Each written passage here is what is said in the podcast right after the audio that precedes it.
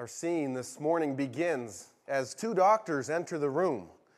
Walk- tired of looking at all of these applications, page after page of, I deserve to be let in because of my grades in high school.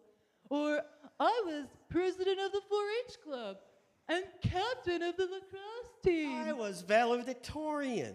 Walked dogs at the animal shelter. Third grade tetherball champ. Ha! Now there's a reason to get into medical school. How'd we get nominated to do the review board for these applications anyway? I don't know. But what I do know is this I am tired. We are now no longer accepting applications to medical school this year. Wait, wait, wait, wait, wait, wait, wait, wait. Am I too late? Guys, guys, am I too late? I've got one more application for you. It's not from me, it's from a friend of mine, and you've got to read it. Sorry, Dr. Lehman. We're done accepting applications. But you need to read this one. You must read it. I, I think this application has world's all time greatest physician written all over it. No, no, wait, I don't just think, I know. I believe it with all that I am. Dr. Lehman, I appreciate your passion, but you've got to give us a better reason than I believe. Come on. Why, from one professional to another, why should we take the time to read one more application? Because unlike, unlike all those other applications who are counting on self-promotion and raving letters of recommendation, this person, this application has, this person has done his research. That's why. Research, huh? Mm-hmm. I spent eight years at St. Jude's Research Hospital in Memphis when I first began my medical career. You've pricked my ears enough to give me five minutes of our time. If I don't like what I hear after five minutes, I'm going home. He's done his research, huh? He has, he has. And I just gave you the applications, and, and the research is obvious from the very beginning. And if you want to follow along in your own copy of his application, it's found in the Gospel of Luke, chapter 1. From the very beginning, the research is obvious. The applicant writes Many people have set out to write accounts about the events that have been fulfilled among us. They use the eyewitness reports circulating among us from the early disciples, from those who from the beginning were servants of the word. Having carefully investigated everything from the beginning, I also have decided to write a careful account for you, most honorable Theophilus, so that you can be certain of the truth of everything that you were taught. Now, my esteemed doctor friends, and all the rest of you listening this morning, I realize that anybody could start an application with that. With, I, I worked really, really hard, I, I looked, and, and this is why it's going to be really good. So let me unpack that just a little bit. Those first four sentences in your application, the first four verses in the original Greek text was actually one long sentence. Now, this was not uncommon in the days of antiquity to begin a written history like this. What is notice- notable in this long sentence, the beginning of this application, the beginning of this Gospel of Luke, is how impeccable the Greek is. New Testament scholars agree that of all the Greek in the New Testament, this, these first, uh, well, in our Bible, four sentences, but this first introduction is almost perfect Greek. They say the Greek used is so good that, that it shows us that this application would have had to be written by a well trained, highly educated person. It's got great grammar, great penmanship, great punctuation. Simply put, this beginning is a fantastic beginning to a Greek document.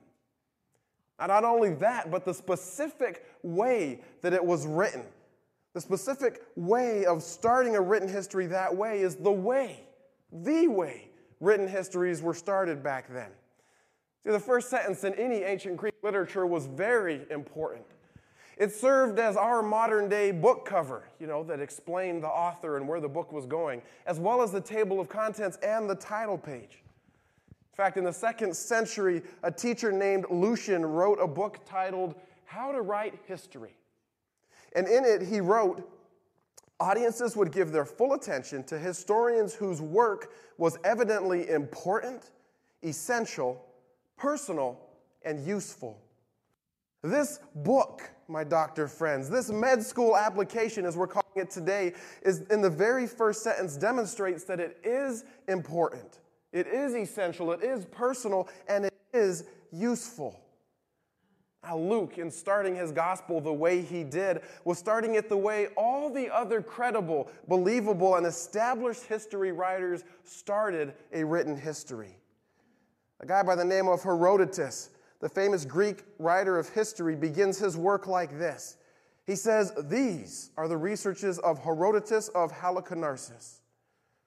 Now, another Greek historian and teacher of rhetoric, Dionysius, tells us at the beginning of his written history he says, Before beginning to write, I gathered information, partly from the lips of the most learned men with whom I came in contact, and partly from the histories written by the Romans of whom they spoke praise.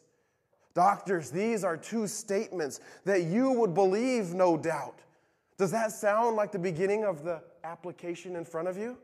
I see the similarities. Keep going. Thank you. Thank you. Luke, as you can tell from his introduction, was not satisfied with what he had read and what he had heard. Again, the first two sentences. Many people have set out to write accounts about the events that have been fulfilled among us. They use the eyewitness reports circulating from among those who, from the beginning, were servants of the word. Luke was not satisfied just from what he read or what he heard, so he decided to do his own research. And what he wrote was a careful, orderly account of someone who knew what it took to study and research, both from the accounts of those who had written it and from those who had seen it. Notice he says the eyewitness reports from those who from the beginning were servants of the word. Servants of the word could also be translated stewards of the word. New Testament scholar N.T. Wright says that stewards were either official people who saw what took place, or they were a town's official storytellers. See, in those days, there were no TV cameras, there were no newspapers, there were no internet or cell phones with video capabilities, right? So when a big event happened and word got back to the town, the story would circulate around the village. You know, if it was a war or an earthquake, what took place would make it around. People would become familiar with the story. It would take a common form. Now, as is the case today, the public realized that there are some people more gifted in telling stories than others. So they would nominate people for their job to be official storytellers. And these people would tell the, tell the stories of what happened. And if they ever told it wrong, because the story was already common knowledge, they would be corrected. So these people could have been the stewards of the word that Luke was talking about. This means that Luke would have been able to look in the eyes, to see the passion, and to discern the truth of the storytellers who were telling what took place. So Luke listened, and he read, and then listened to how he describes what he did next. Once upon a time, right? No. It was a dark and stormy night. No. He wrote this having carefully investigated everything from the beginning.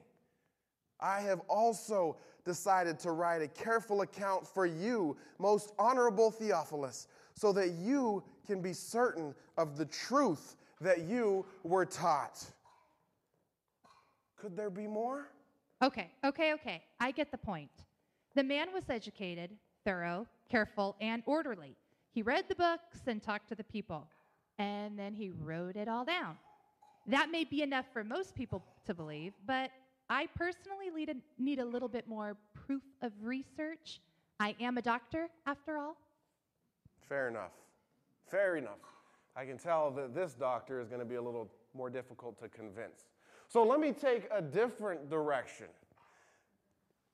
Bear with me. I happen to know a little bit about the history of this country and the going on of the history in this region. So if I were to tell you, doctors, a story about history that took place here, would you believe me? Maybe, but maybe not. As Oh. you don't know how much I know. That's true. So will you answer a question for me? Sure. Who was president of the US in 1905? If I were to tell you, would you believe everything else I had to tell you? The president in 1905 was Theodore Teddy Roosevelt. Now, had I given you more time, you probably would have been able to figure that out, right? Maybe conferred with some of your other esteemed doctor friends. Yeah? But I'm going to push this a little bit further, and bear with me. Who was governor of Washington State in 1905? Don't know, do you? His name was Albert E. Mead. He was a lawyer from Kansas, graduated law school in 1885, served as a lawyer there for four years before moving to the Washington Territory. Now, once there, he had a couple of good positions in politics. He was the mayor of Blaine, Washington, the same year he was a member of the Washington State Representatives, 1892. He was a prosecuting attorney for five years, and then in 1904, he upset the U.S. Senator George Turner in the race for governor. He held that office when? 1905 the same year that Theodore Roosevelt was president.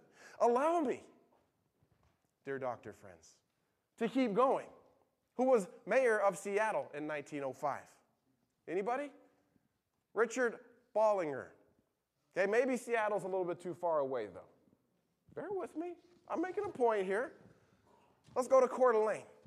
Who was mayor there in 1905? Don't know, do you? A guy by the name of H.V. Scallon. The minutes of the Chamber of Commerce meeting on June 10th, 1904, show that a, uh, a, a president of the board, a chairman of the board, Scallon, was taking notes. One week later, June 18th, 1904, it shows that Mayor Scallon had called a special meeting. In that week, his position had changed. He was now mayor. He served in that role for four years. Is Coeur d'Alene still too far away from you? Maybe so. Mayor of Spokane, 1905. Anybody? It was a Democrat named Floyd L. Daggett, mayor of Spokane. Should you believe me now that I know some of the things going on, some history? Oh, wait, I'll push further. Here in Spokane, the Reverend Dr. George W. Wallace, formerly of Chicago, was the lead pastor of the, of the Westminster Congregational United Church of Spokane. It's a mouthful. The oldest church at that time. It had been established in 1879. Now, with the history that the Reverend Wallace had in the city, you would think he would have some clout, right? But, but, he had a secretary named George Brinkerhoff. His secretary would call roll every Sunday. Now, who had more clout, the lead pastor or the secretary? Recent research shows, truthful, the secretary of a church is actually more powerful than the lead pastor. So, I could have told you that in 1905, Westminster Congregational Church of Spokane had two senior pastors. Yeah? All right, Dr. Lehman, you've made your point. You've done your research. Thank you. If you were to tell me what had gone on back in the place in the region of 1905, I'd believe you. But what does that have to do with Luke's med school application? Thank you. Let me show you. In the third part of his application, for those following along, chapter 3, verse 1, in the third part of his application, Luke was demonstrating facts and figures, what you wanted to see, facts and figures that he had done his research. He begins like this It was now the 15th year of the reign of Tiberius, the Roman emperor. Pontius Pilate was governor over Judea. Herod Antipas was tetrarch over Galilee. His brother Philip was tetrarch over Iturea and Trachonitis. Lysanias was ruler over Abilene.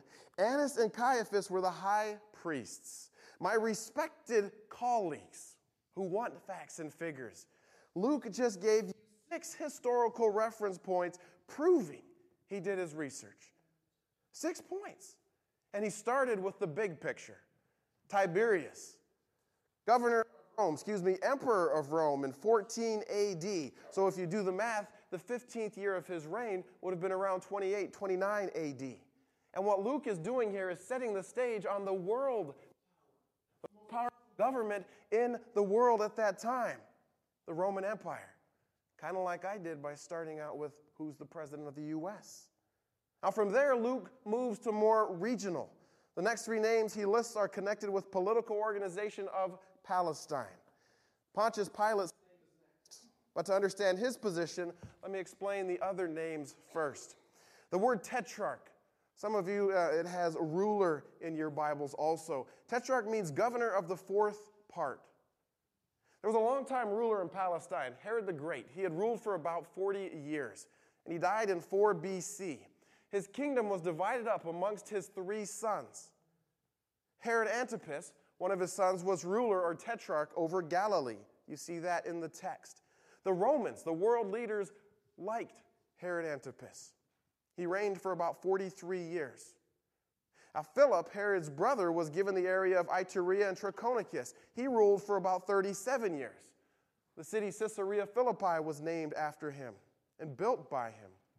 Now, his third son, Archelaus, Herod the Great gave him Judea, Samaria, and Edom, but he was a bad king.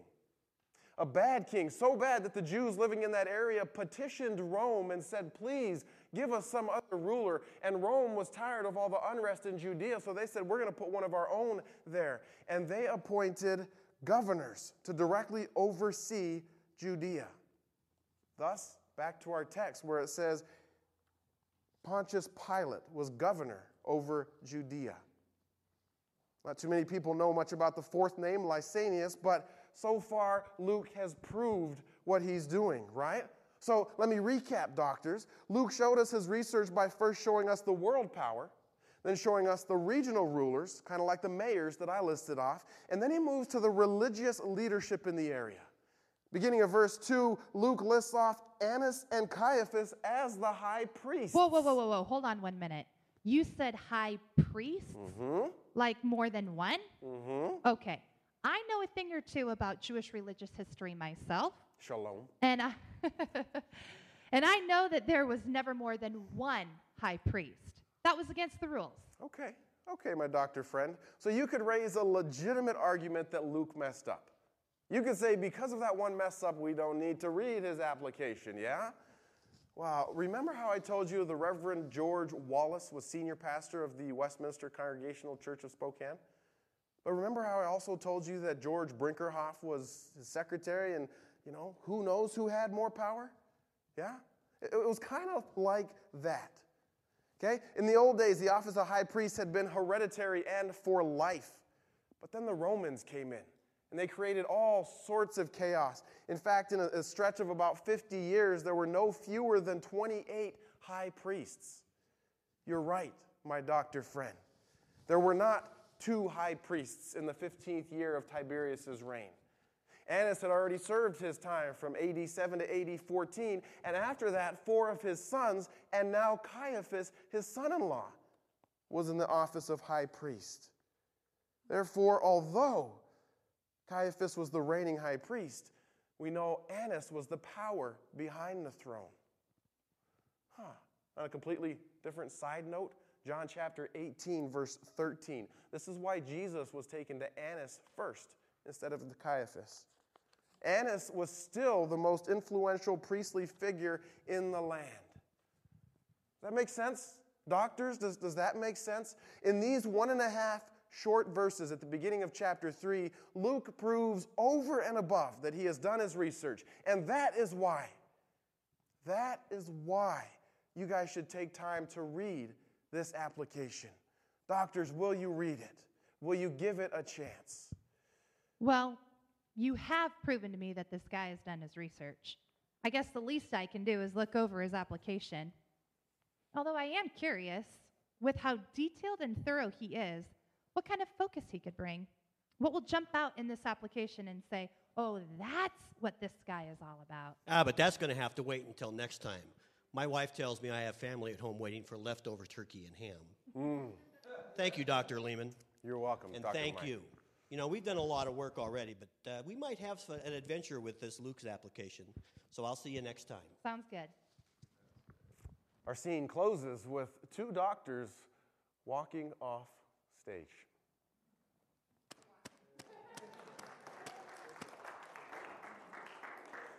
I tell you what, that was the longest sermon introductory skit I've ever seen. Now I get to preach. Just kidding. Luke's gospel, the doctor is in. Today is the beginning of a mini series called Luke's Med School Application, and this series kicks off an adventure, a journey, a voyage that we as a church will take together through the gospel that many people say Luke wrote. Why would we begin a series like this? Why would we argue to take a minute to look at this gospel? A couple really quick reasons. No matter how many times you've heard it, no matter how many times you've read it, God will still reveal more to you through this. That's part of the fun. So we read and look again. Perhaps you've grown cold to the Sunday school story. It may be time for you to hear from a fresh voice, the voice of a doctor. As we saw from Bruce and from Donna, when a doctor speaks, you guys listen. So we look again. One more reason. In today's world, we are taught to question faith come out of a scientific age where everything has to be proven by and figures. And on any given night across America, you'll have students sitting in their room or libraries doing homework, reviewing dates and people for a history exam, all pushed as fact because it's written in a textbook. But our kids are not necessarily taught to question the facts and figures in the textbook, but they are taught to question anything religion. So I want to say, let's question. But let's do it having fully immersed ourselves in Luke's application so we know what we're looking at. Let's look again. The goal this morning was not to prove the Gospel of Luke is true or not true. The aim this morning was to say that since careful research was done, this document is worth looking at again over the next weeks and months we will see that Luke has done his research. And now it's time for us to do ours. Let's pray. God, we thank you so much for beginnings like this. We thank you for fresh starts, fresh starts of old stories, fresh starts of stories that are new and dear to our heart, near and dear to our heart.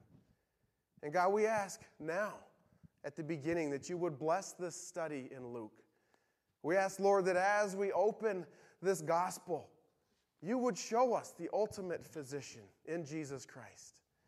You will show us the power he has to heal, to make new.